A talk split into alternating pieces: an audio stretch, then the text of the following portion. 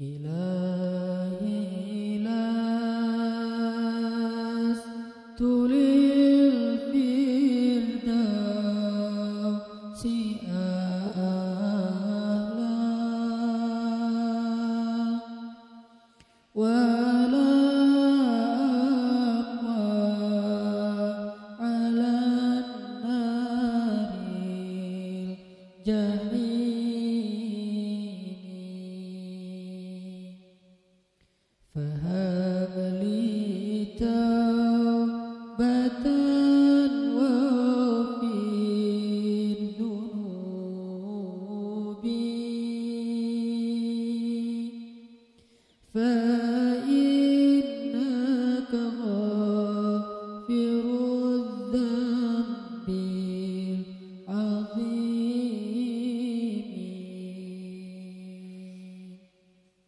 Teman-teman sekalian, bait-bait kasidah itu ditulis dan dirangkai oleh para ulama adalah tentang pengakuan dosa seorang hamba ketika seorang hamba berada di puncak penyesalan dan merasa tahu diri bahwa dia adalah seorang hamba yang kotor. Sehingga dia mengatakan ilahi lastu lil firdausi ahla ilahi sesungguhnya saya tidak layak masuk ke surga firdaus saya kotor saya hina saya penuh celah saya banyak aib, saya banyak dosa. Sangat tidak layak saya masuk ke surga Firdausmu ya Allah. Tidak ada satupun amal yang bisa saya banggakan sehingga menjadi jalan bagi saya masuk ke surga Firdausmu ya Allah. Kita harus merasa diri kita rendah di hadapan Allah. Itulah kenapa kita sujud. Dan Allah suka kepada orang yang merendahkan diri di hadapannya. Itulah kenapa Allah suka kepada hamba yang bersujud. Seandainya pintu surga itu terbuka dengan kunci amal solih, saya tidak punya kuncinya ya Allah. Saya beramal solih tetapi belum layak untuk membuka pintu surga. Saya sholat, saya puasa, saya tarawih, saya sedekah, tapi semua itu belum cukup untuk membuka pintu surga karena keterbatasan amal soleh saya. Masih banyak kesalahan dalam amal-amal yang saya kerjakan karena saya bodoh ya Allah. Lalu bagaimana nasib saya kelak di akhirat ya Allah? Jika ditimbang-timbang, sungguh kedurhakaan saya lebih sering daripada istighfar saya ya Allah. Saya tidak pantas menjadi penghuni surga ya Allah. Wala aqwa 'alan naril jahimi tetapi saya juga tidak akan kuat dengan azab neraka jahimmu ya Allah. Karena sesungguhnya tidak ada satupun dari makhlukmu yang sanggup merasakan azab neraka. Semuanya takut kepada nerakamu ya Allah. Jangankan satu tahun, jangankan satu bulan, jangankan satu hari, sedetik pun tidak akan sanggup ya Allah. Karena saya mendengar sesungguhnya Rasulullah SAW bersabda, Azab yang paling ringan bagi penduduk neraka adalah dipakaikan baginya sendal terompah dari api yang membakar kakinya sampai mendidihkan kepalanya. Itulah azab yang paling ringan di neraka untuk orang yang paling ringan berbuat dosa. Bagaimana dengan saya ya Allah? Dosa saya banyak. Saya pernah durhaka kepada ibu bapak saya. Itu saja sudah cukup bagi saya mendapatkan azab yang lebih besar di neraka dan saya tidak sanggup ya Allah. Saya pernah durhaka kepada ibu saya. Saya marahi ibu saya karena satu kesalahan. Padahal saya lebih sering berbuat salah dibandingkan ibu saya. Tapi ibu memaafkan saya. Ketika di waktu kecil saya memecahkan barang-barang ibu saya, ibu saya memungut barang-barang itu sambil tersenyum, membelai kepala saya, mengatakan nasihat-nasihat yang baik. Sama sekali ibu saya tidak marah kepada saya saat itu. Tapi ketika telah dewasa, tidak sengaja ibu saya yang sudah tua renta kadang memecahkan barang saya, merugikan sedikit saja dari harta saya. Saya marah seperti setan ya Allah. Saya bentak ibu saya ya Allah. Bahkan kadang membuat ibu saya terluka, kaget, takut. Pantaskah seorang ibu merasa takut terhadap anak yang dia kandung sembilan bulan, yang dia lahirkan dengan taruhan nyawa, yang dia susui dengan darah dagingnya, yang dia didik, dia jaga, yang dia berjaga di malam hari tidak tertidur demi untuk menjaga anaknya dari seekor gigitan nyamuk. Pantaskah ibu merasa takut terhadap anaknya sendiri? Cukup satu dosa besar saja durhaka kepada ibu membuat saya pantas masuk api neraka. Belum lagi dosa saya kepada ayah. Ketika saya berdebat habis-habisan di hadapan ayah saya, hanya ketika ayah saya menasehati saya dengan satu nasihat sederhana, saya debat ia seolah-olah wawasan saya lebih banyak, ilmu saya lebih banyak, pergaulan saya lebih luas, pendidikan saya lebih tinggi, padahal semua itu saya dapatkan hasil dari perjuangan dan pengorbanannya. Ketika keduanya sudah menjadi tua dan lemah, kadang keduanya rindu kepada saya ya Allah. Mereka memberi kami pesan ya Allah. Mereka bertanya, bagaimana kabarmu anakku? Tapi kami tidak peka. Hati kami tertutup dengan ego dan sombong. Kami tidak bisa membaca teks itu dari perasaan mereka. Kami hanya membaca teks mereka dan tidak segera membalasnya. Kami anggap teks dari orang tua kami tidak penting. Masih bisa ditunda untuk dijawab nanti sore. Padahal mereka sedang kangen, sedang rindu kepada kami ya Allah. Mereka tidak mengatakan kami rindu kepadamu hai anakku. Karena mereka tahu kalimat itu akan mengganggu kami. Kalimat itu akan menjadikan hari kami tidak lagi mudah. Kalimat itu akan merusak konsentrasi kami dalam bekerja. Kalimat itu akan menghalangi banyak urusan kami. Sehingga mereka menahan diri. Mereka hanya bertanya apa kabar kami. Lalu kapan kami berbakti kepada mereka ya Allah? Sampai seusia ini kami masih merepotkan mereka ya Allah. Kapan kami akan berbakti kepada mereka? Rasanya kami lupa. Entah kapan kami pernah memijat kaki mereka setelah mereka seharian bekerja. Entah kapan kami pernah memberikan minuman hangat untuk mereka. Kami durhaka kepada orang tua kami ya Allah. Bahkan setelah mereka wafat, kami lupa mendoakan mereka di dalam sholat kami. Harusnya kami disiksa di api neraka, tetapi kami tidak kuat ya Allah. Belum lagi durhaka, kedurhakaan kami yang lain, dosa-dosa besar kami yang lain. Kami pernah bermaksiat kepadamu diam-diam ya Allah. Kami pernah berbuat dosa diam-diam dan padahal kami tahu itu dosa besar.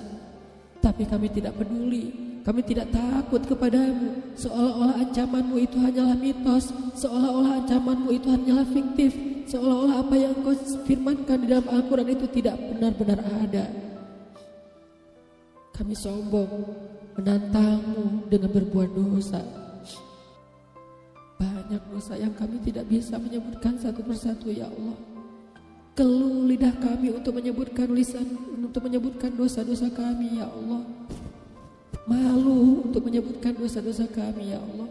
Tidak ada yang bisa kami harapkan darimu selain engkau terima taubat kami ya Allah. Fahabli taubatan, beri kami taubat yang nasuha ya Allah. Terima taubat kami ya Allah. Kami belum berani meminta surgamu. Kami juga tidak akan kuat dengan nerakamu. Kami meminta terimalah taubat kami. Penyesalan kami, janji kami untuk kembali kepadamu memperbaiki diri. Teman-teman sekalian, mari kita baca bait itu dengan penyesalan. Kita baca bait itu seolah-olah kita sedang curhat kepada Allah Subhanahu wa taala. Ilahi ilas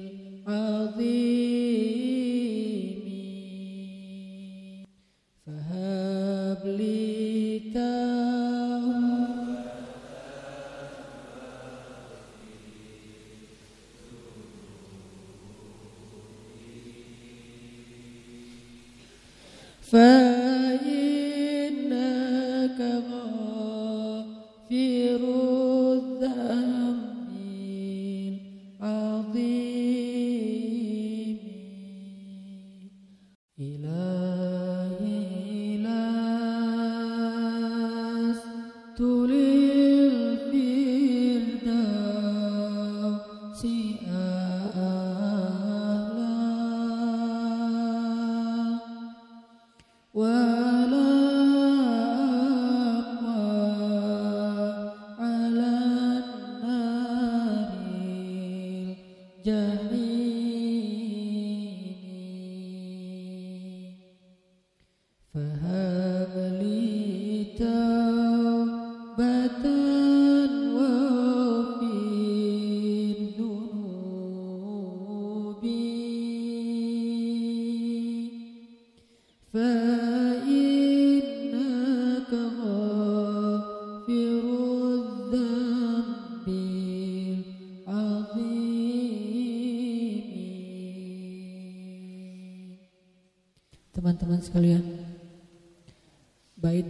kasidah itu ditulis dan dirangkai oleh para ulama adalah tentang pengakuan dosa seorang hamba.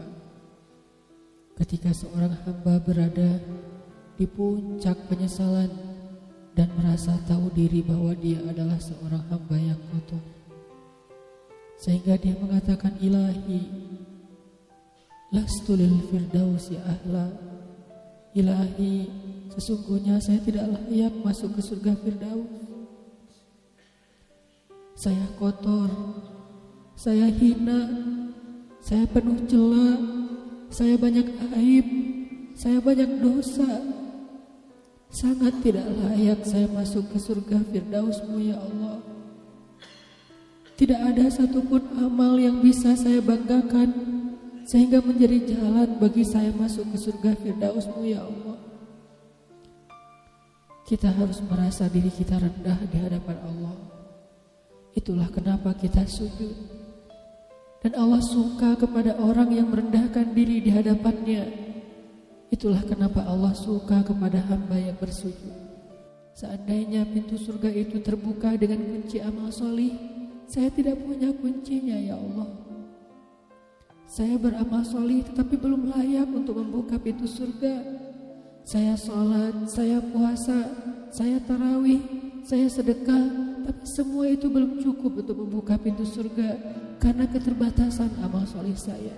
Masih banyak kesalahan dalam amal-amal yang saya kerjakan karena saya bodoh ya Allah. Lalu bagaimana nasib saya kelak di akhirat ya Allah? Jika ditimbang-timbang Sungguh kedurhakaan saya lebih sering daripada istighfar saya ya Allah. Saya tidak pantas menjadi penghuni surga ya Allah. Wala aqwa ala naril jahimi.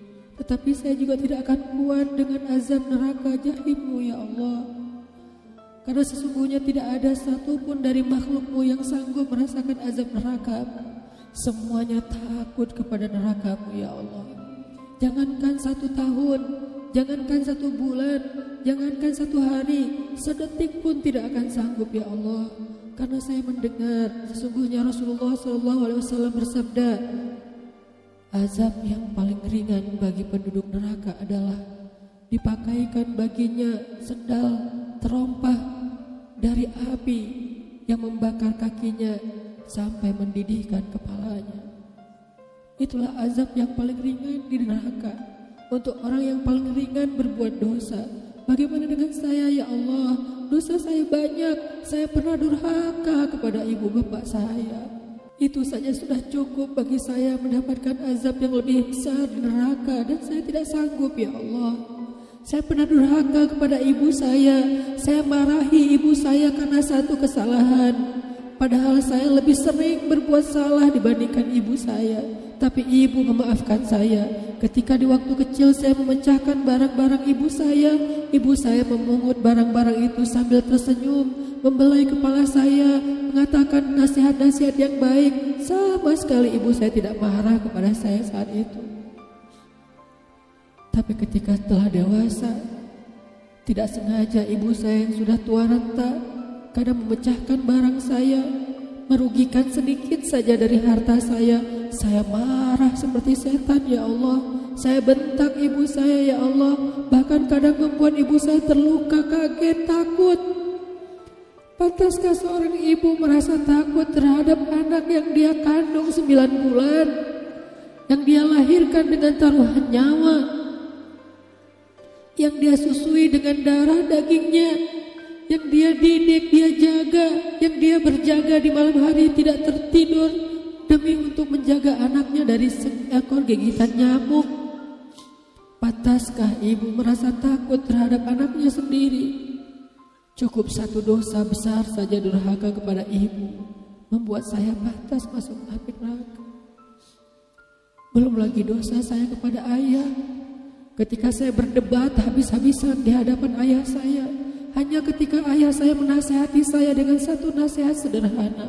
Saya debat ia seolah-olah wawasan saya lebih banyak, ilmu saya lebih banyak, pergaulan saya lebih luas, pendidikan saya lebih tinggi. Padahal semua itu saya dapatkan hasil dari perjuangan dan pengorbanannya. Ketika keduanya sudah menjadi tua dan lemah, kadang keduanya rindu kepada saya ya Allah. Mereka memberi kami pesan ya Allah. Mereka bertanya, bagaimana kabarmu anakku? Tapi kami tidak peka. Hati kami tertutup dengan ego dan sombong. Kami tidak bisa membaca teks itu dari perasaan mereka. Kami hanya membaca teks mereka dan tidak segera membalasnya. Kami anggap teks dari orang tua kami tidak penting. Masih bisa ditunda untuk dijawab nanti sore. Padahal mereka sedang kangen, sedang rindu kepada kami ya Allah.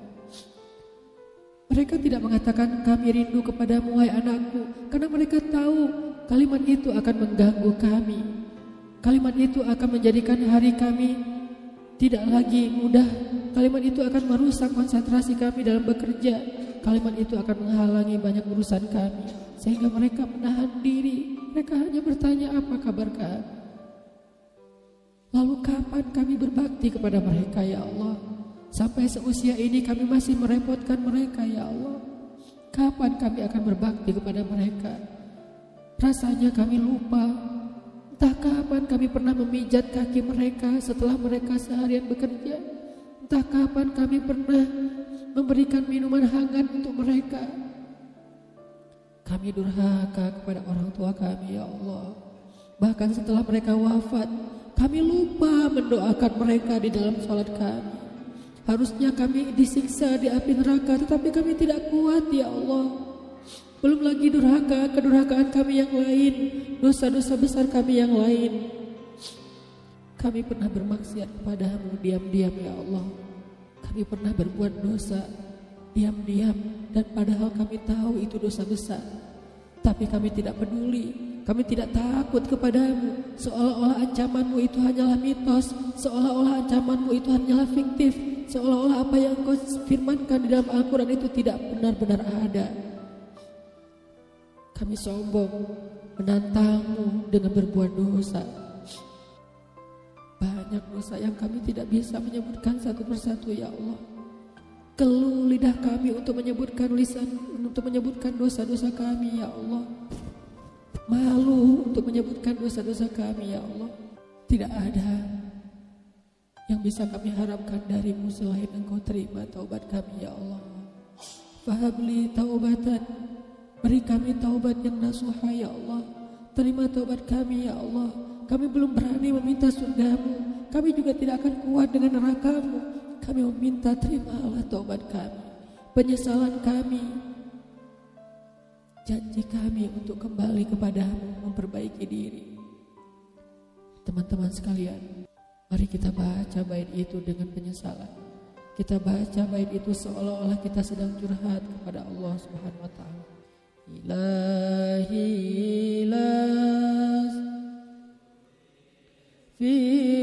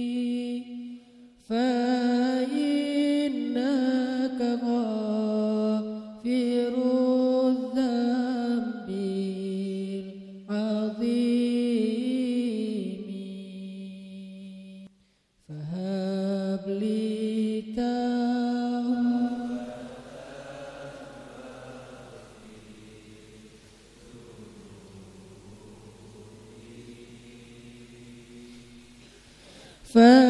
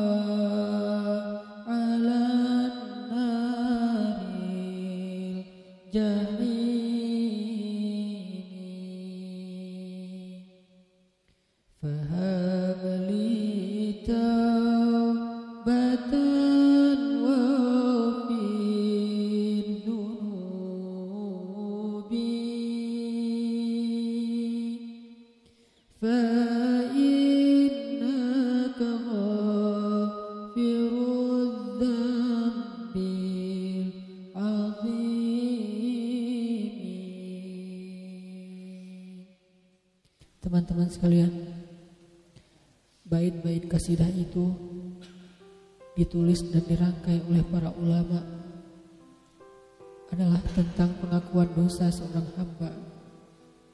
Ketika seorang hamba berada di puncak penyesalan dan merasa tahu diri bahwa dia adalah seorang hamba yang kotor.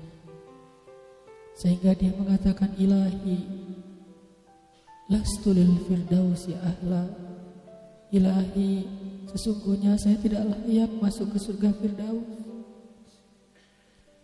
Saya kotor, saya hina, saya penuh celah, saya banyak aib, saya banyak dosa. Sangat tidak layak saya masuk ke surga Firdausmu ya Allah.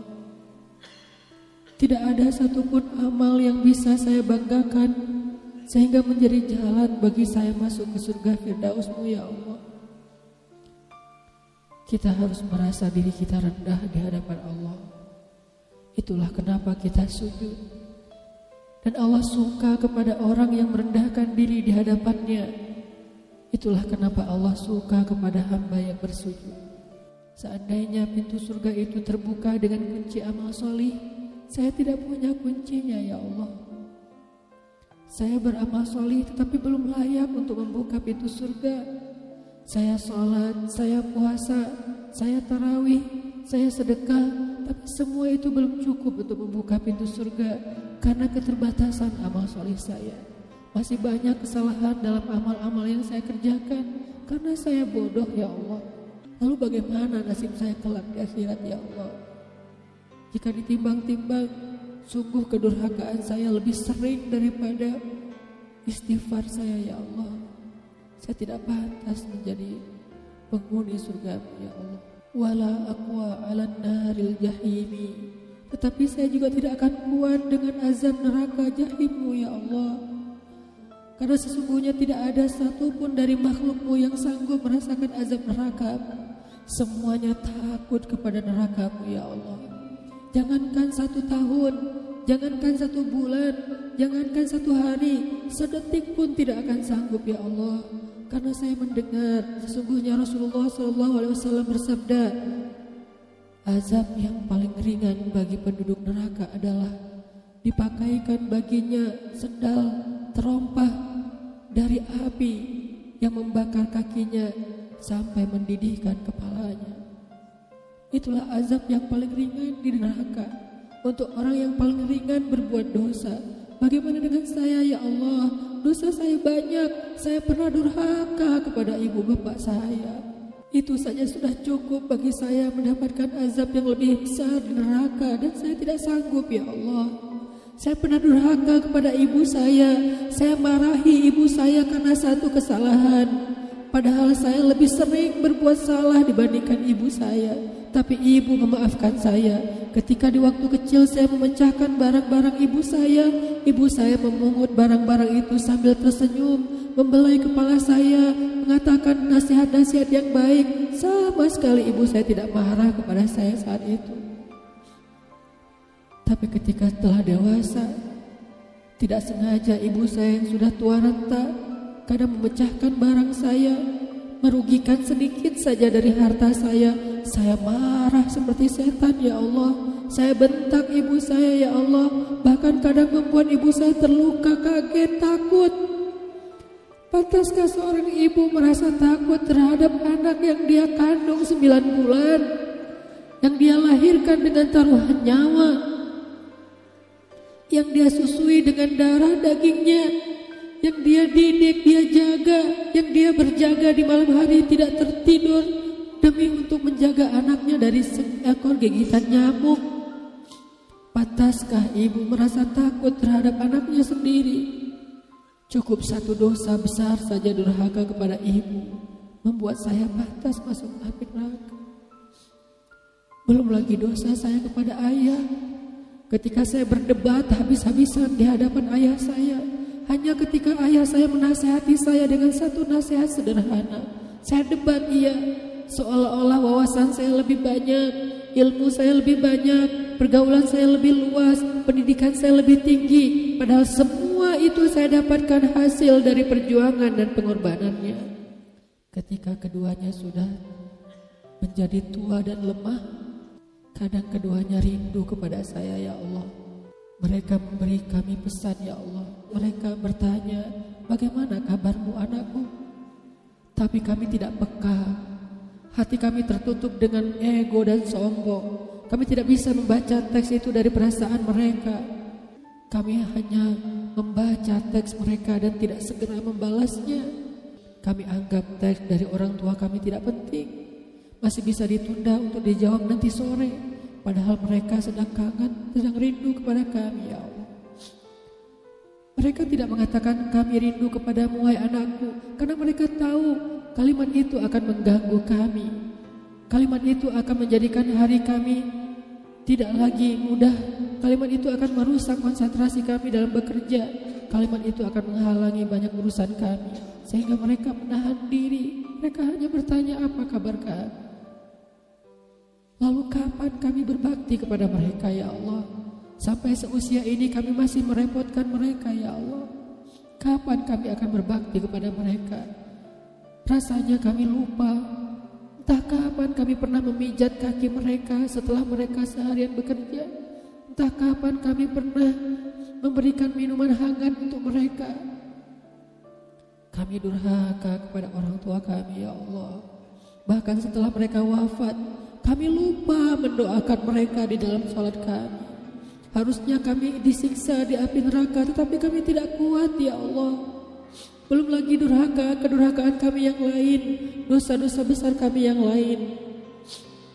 Kami pernah bermaksiat kepadamu diam-diam ya Allah.